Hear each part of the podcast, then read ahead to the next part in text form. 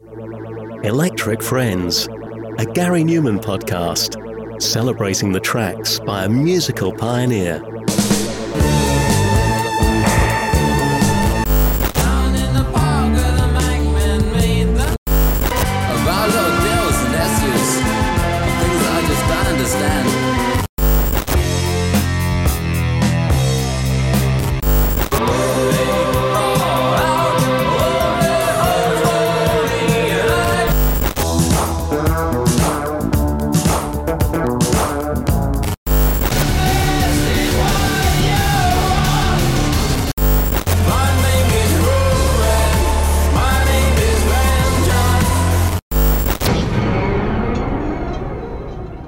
Was May 22, 1979, when most people would first get introduced to Gary Numan, and arguably introduced to a completely new sounding music genre.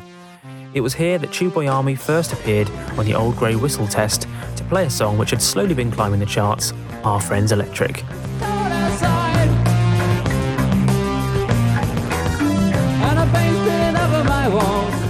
Band's pale and intriguing lead singer appeared as if he was an android, though this was entirely the point, joined by his equally emotionless bandmates as they performed an incredibly exciting new sound.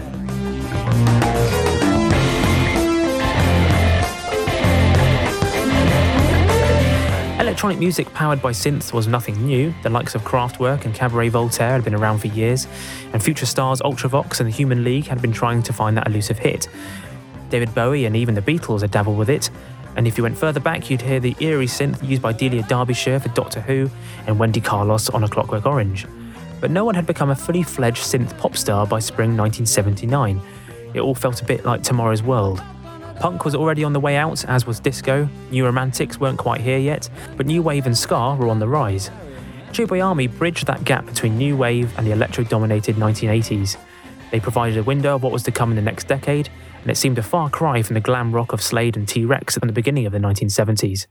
Gary Numan, born Gary Webb, and his band Tubeway Army had previously been a not so successful punk band before Gary stumbled upon some synths as they began working on their first proper album, Replicas. As they were about to record Replicas, Gary spotted a mini Moog that had been used by the previous band at Gooseberry Sound Studios at London's Chinatown. When he turned it on, he was blown away by the incredible sound it created.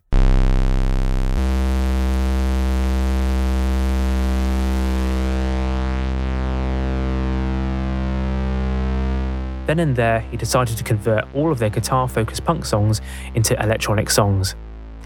Gary later told The Guardian, Because I had blonde hair, the record company saw me as a pretty boy punk pop crossover act. When I came back with this weird electronic stuff, they were furious. One actually squared up to me in the office. I'm only little, but I was so passionate I leapt out of my seat as well. We were going to have a fight. When it all calmed down, and because there was no budget left to re record anything, they released the album. Are Friends Electric was written by Gary on his parents' old pub piano, despite being out of tune. It was originally two different songs spliced together, hence why it was over five minutes long, which was not the typical length for a single. He took a verse from one song and a chorus from another, and after playing them one after another, he realised it suddenly sounded good. The futuristic song was recorded on a Polymoog synthesizer with one finger, with added guitar and then bass guitar from Paul Gardner, and drums from Gary's uncle, Jess Lidyard. There's also an ARP Odyssey synthesizer and an RMI Electra piano. These synth parts also include Portamento background lines on the Odyssey. Talking about the song's lyrics, Gary explained, all my early songs were about being alone or misunderstood. As a teenager, I'd been sent to a child psychiatrist and put on medication. I had Asperger's and saw the world differently. I immersed myself in sci fi writers Philip K. Dick, J.G. Ballard. The lyrics came from short stories I'd written about what London would be like in 30 years, these machines, or friends, come to the door. They supply services of various kinds, but your neighbours never know what they really are since they look human. The one in the song is a prostitute, hence the inverted commas. I had a number one single with a song about a robot prostitute, and no one knew. Elaborating in his autobiography Revolution about the album as a whole, Gary explained Replicas was very much a science fiction album. I've been writing a series of short stories at the time about what I thought London might become in the next 50 years or so.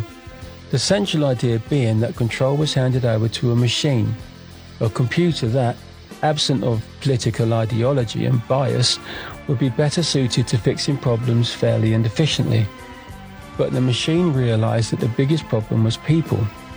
Without people, London, and the world would run smoothly and peacefully, so it devised a scheme that would allow for the systematic elimination of humans one by one. The stories featured machines called Machmen. Beggars Banquet released Are Friends Electric on May the 4th, 1979, initially as a picture disc with just 20,000 copies, with the Replicas album track We Are So Fragile as the B side. Gary said, Are Friends Electric was 5 minutes 15 seconds, way too long to get on the radio. It had no chorus as such, apart from two spoken word sections. You couldn't dance to it, and it had a lyric that only really made sense if you knew it was about a robot prostitute, which thankfully nobody did to begin with. It ticked none of the boxes for a hit single, and yet somebody had decided to make it an instant collector's item by making it a limited edition picture disc. It was an incredible decision and it started to work immediately, jumping straight into the lower reaches of the chart. Indeed, the song is rather unique in that it doesn't have a chorus, but rather two verses and two spoken word sections. People might not have had a clue of what it was about and couldn't dance to it in the clubs, but it was nothing like most people had heard before, and the fresh sound of those moogs captivated the nation enough to sell over half a million copies and eventually get to number one, staying there for four weeks. This was no doubt helped by their appearance on Whistle Test. Gary said of his first TV appearance. I'd also noticed over the years that whenever bands appeared on TV, they would always be looking into whatever camera was on them, usually smiling. I thought that was a wasted opportunity. It gave the viewer that same happy face on view for the entire song, regardless of what it was about.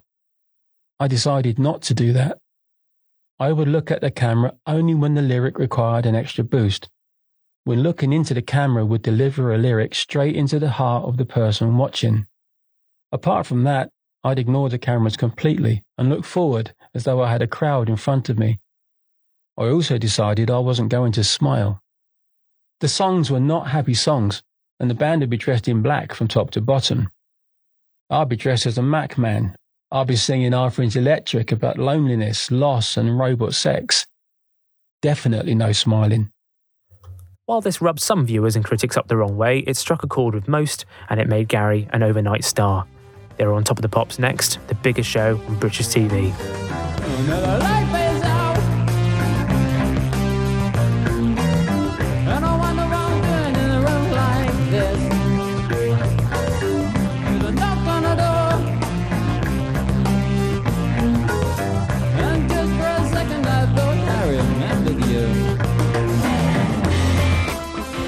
With a hypnotic and relatively slow riff for a hit single, it was the distinctive high note banner synth sound which gave the song its edge and stopped people in their tracks as they heard it.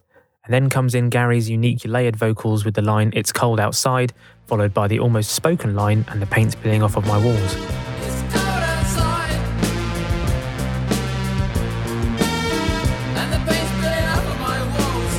Singing about an eerie sight of a man outside in a long coat, grey hat, smoking a cigarette, how could you not be intrigued?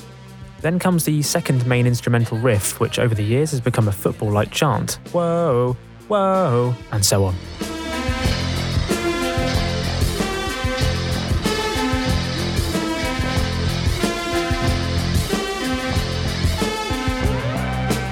Echoing a young David Bowie in his delivery, Gary then sings slash speaks about wandering around the room and whether he remembers someone as they knocked on the door, as he speaks about the electronic friends which are coming to provide some kind of special service. What made the song really stand out, though, were the spoken word breaks. Not rapping and not cheesy like William Shatner, but a passage of text read out by Gary in a way he's never quite done since. But it works perfectly as the backing track changes to an ethereal and wistful mood. You can tell that elements of this part was perhaps the second song Gary spoke about. At one point, Gary says what sounds like issues, but in fact was apparently also a nod to SUs, in reference to an ex girlfriend, supposedly Sue Wathan, who worked at Gary's label Beggars Banquet.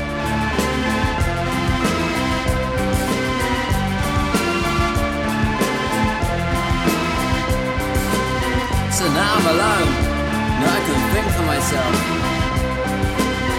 about little deals and issues, things that I just don't understand.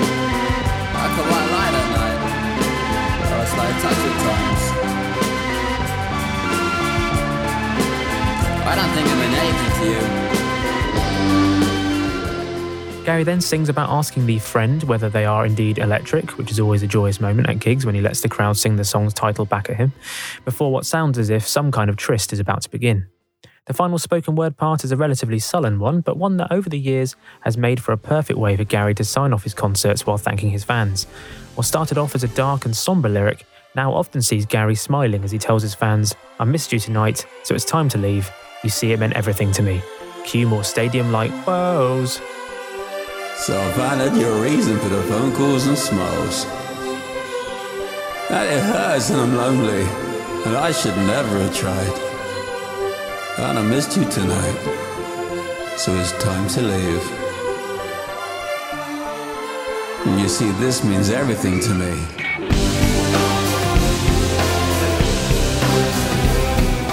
Fast forward 40 plus years, and Are Friends Electric is still a crowd pleaser. The song had a new lease of life in the early 2000s when it was sampled by Richard X in a song titled We Don't Give a Damn About Our Friends as a mashup with vocals from Adina Howard's Freak Like Me. Pop trio The Sugababes then recorded it under the latter title and it went to number one in the UK in 2002. Gary himself loved it and even considered this track to be better than Are Friends Electric.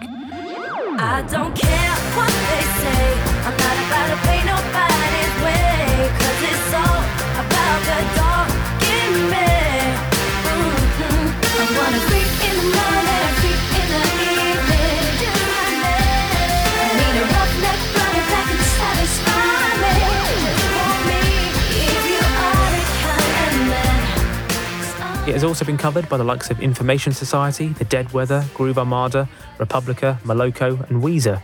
Perhaps the most different sounding cover was An Pierle's piano version, recorded for the Gary Numan covers album Random. It's cold outside. And the paint's spilling off of my walls. There's a man outside. In a long coat, grey hat, smoking a cigarette.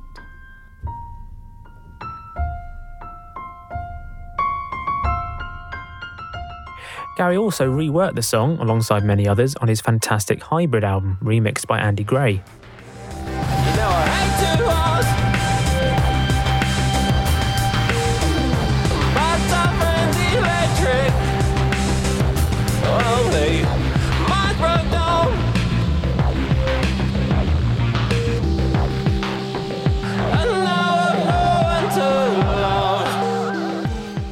Are Friends Electric still means a big deal to a lot of people. Putting out a question online to Numan fans about the song, it was met with a fantastic response. When asked when and where they first heard it, a lot of people said Top of the Pops, many others said The John Peel Show on Radio 1. Lynn Sweeney wrote, At 15 years old, I was hooked. The entire album, but especially Our Friends Electric and Praying to the Aliens, all these decades later, I painted my laundry room as a homage to it. If Lynn allows me, I'll post a photo of said laundry room as it's a must see for all Numan fans.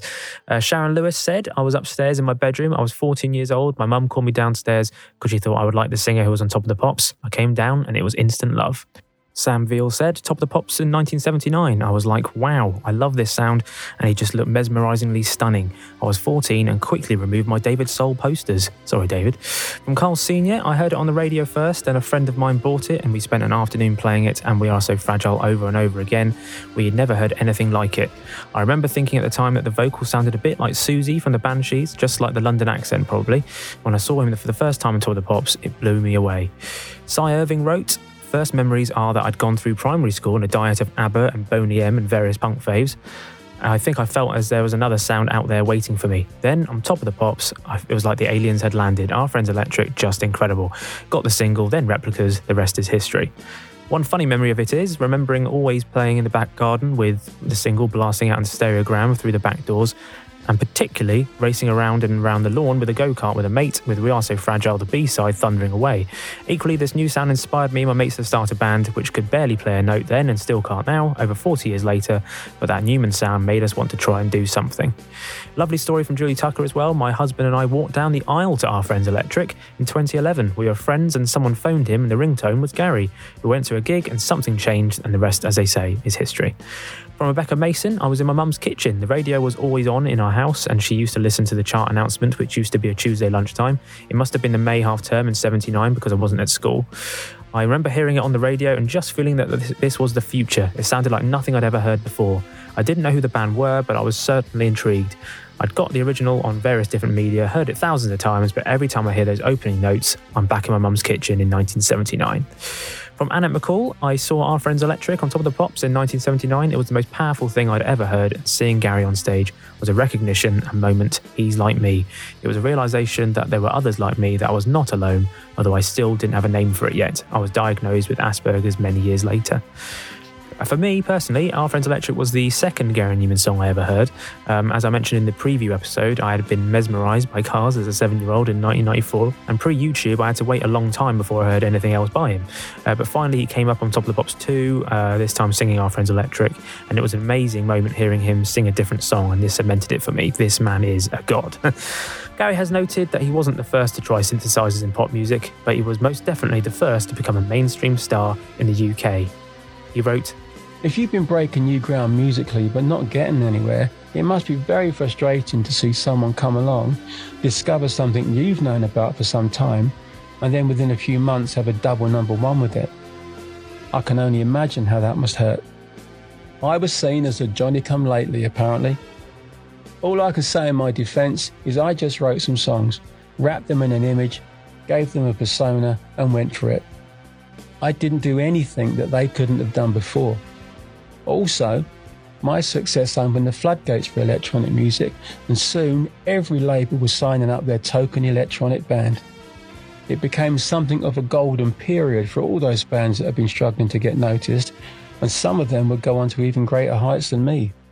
Next time, I'll be looking at a song which was perhaps Gary's most personal of all time and another live favourite, A Prayer for the Unborn.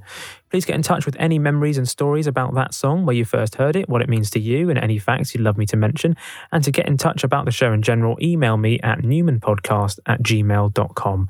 You can also follow me at Numan Podcast on Twitter. You can download and subscribe to the podcast at numanpodcast.com. The show is available wherever you get your podcasts. And please leave a rating and review if you can. Electric Friends, a Gary Numan podcast celebrating the tracks by a musical pioneer. pioneer.